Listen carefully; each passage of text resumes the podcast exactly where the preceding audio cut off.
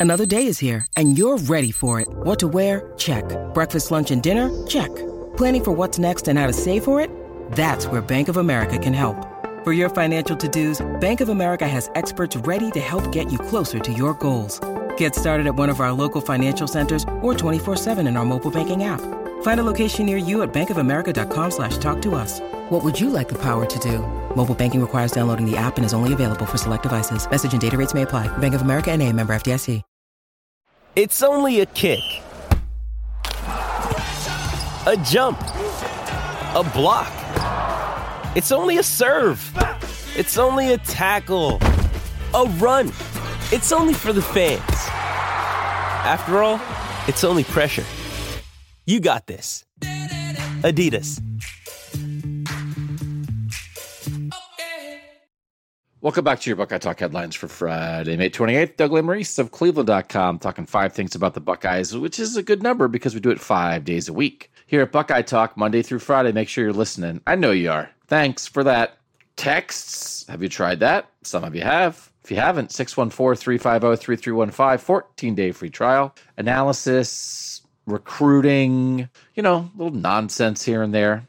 Little, little Buckeye in your phone in the offseason. Not a bad thing to try out. 614-350-3315 and read cleveland.com slash Buckeye Talk. But for now, listen to these five headlines on what's going on with Ohio State football.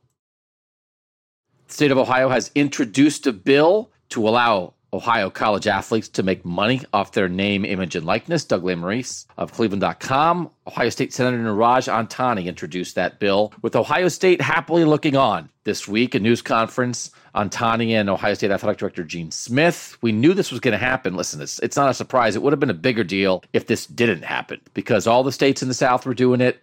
Gene Smith admitted we all knew it.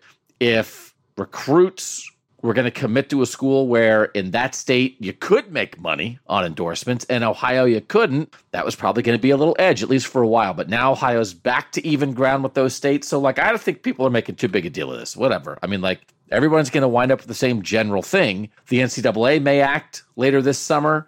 There will probably be federal legislation at some point, but the bottom line is Ohio got back to the same ground that Florida and Georgia and Alabama are. And, you know, there's some details that matter, but in the end, athletes finally are going to be able to make money off endorsements. And we knew it was coming. It was a matter of what senator was going to, you know, be the one to do it. So Ohio State got with uh, Senator Antani and they figured it out. And he said for sure it's going to pass. And like, of course it is, because who's going to vote against it? Who's going to vote against this now? You're like practically voting against the Buckeyes. I don't think people are going to do that. So I don't know. I'm not freaking out, but it happened. We knew it would, and it finally did. And that's the deal. Doug Lesmerises of Cleveland.com. Doug of Cleveland.com. Why did it take so long for everybody to move on name, image, and likeness? Well, Gene Smith admitted this week it's a recruiting issue, which is smart. Gene, when I asked him about this at a news conference where the state of Ohio introduced a bill to allow name, image, and likeness, allow college athletes in Ohio to make money off endorsements. He said it because it was always a recruiting issue that people think it wouldn't be fair. And it's not that people don't think it's going to be fair anymore, it's that they no longer care if it's fair because they realize college sports isn't fair. And Alabama is not Kent State and Ohio State is not Troy, and they're going to stop pretending that they are. And they have stopped pretending in a lot of ways, so they're going to stop pretending with this. California introduced a bill on this in 2019. Everybody at the time was like, oh, well, this doesn't seem right. And then everybody came around on it. So now it's like bipartisan. So it, it does frustrate I think a lot of people who thought this should have happened a long time ago because it's like everybody agrees on it now. Why did it take so long? Gene Smith said this came up in 2001. That's when it first got broached, you know, and like nobody back then on the NCAA level was thinking about it. Now everybody's in on it. Look, the states can't pass this stuff fast enough. They want to be the first one to do it. Should have happened 10 years ago. So there's a lot of back patting. Congratulations, everybody, for coming around on this. It took too long. So it, it, there's a lot of athletes who could have made money already and didn't. We used to treat this as a sin. Oh, college athlete can't have them doing endorsements. I don't know why they ever thought that way, but they did. So congrats everyone. You're 10, 10 years too late on the bills that are finally happening. Make sure you're listening to Buckeye Talk five days a week from cleveland.com. Big document dump from Ohio State this week. This is how this stuff happens. Everybody does open records requests, and it takes them a long time to gather it, probably too long sometimes, and they dump it when you least expect it. And uh, everybody starts writing stories about it. So that happened this week. Everybody was wondering. Cleveland.com, many other outlets put in requests about emails, texts, exchanges that were happening from Ohio State leadership to the Big Ten, from fans about the fall season a year ago when the Big Ten postponed. Well, they canceled, frankly, and then they rescinded that and decided to play. What was the deal? One thing that has come out is that Ohio State, quote, like considered going independent. They didn't really consider it. I, I don't really think they did. Kristina Johnson, the incoming president, there's a, a message that was in the document dump where she asked Gene Smith, Hey, can we go independent? Gene Smith said, I'll check on it. He was looking at contracts. He called Kevin Warren, the Big Ten commissioner. Kevin was like, Warren's like, no. And then Gene Smith, by the end of the day, was like, no, we can't do it. That's not considering it. That's like half a day. In Ohio State, the most powerful institution athletically in the Big Ten, at least, if they really wanted to do it, they could have saber rattled, just like Nebraska, who nobody cares what Nebraska does.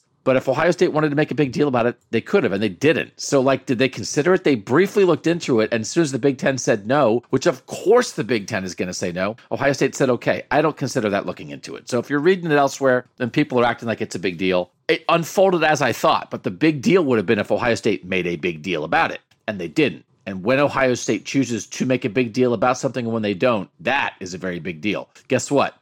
They ended up with a fall season and they played the national championship game. So they didn't have to threaten to play independent and blow up the league to get it. So I don't know.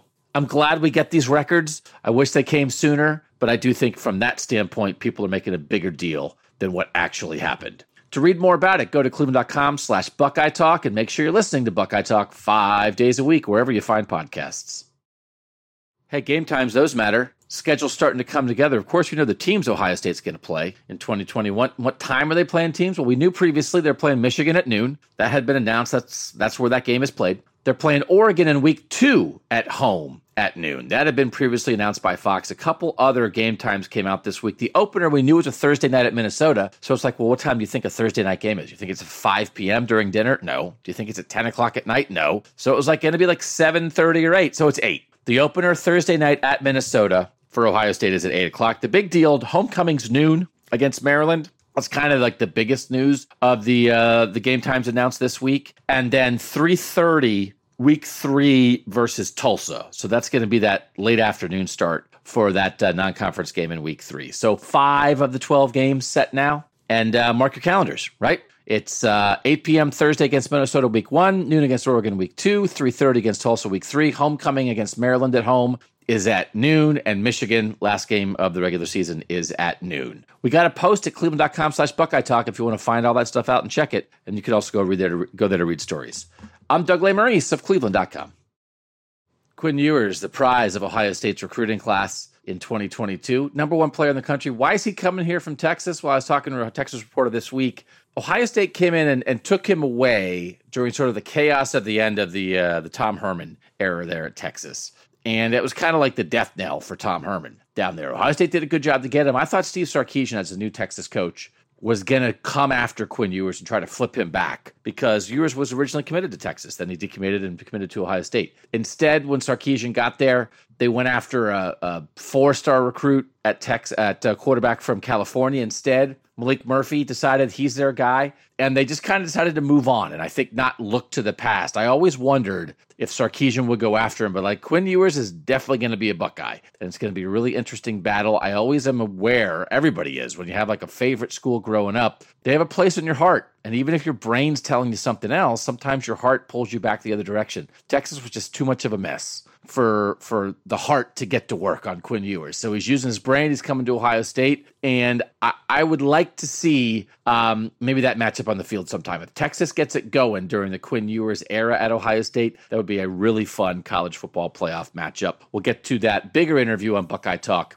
later on this summer talking about some of the comparisons between Ohio and Texas when it comes to college football. But to read about everything going on with Ohio State, go to cleveland.com slash Buckeye Talk. If you want to hear it five days a week, listen to Buckeye Talk wherever you find podcasts.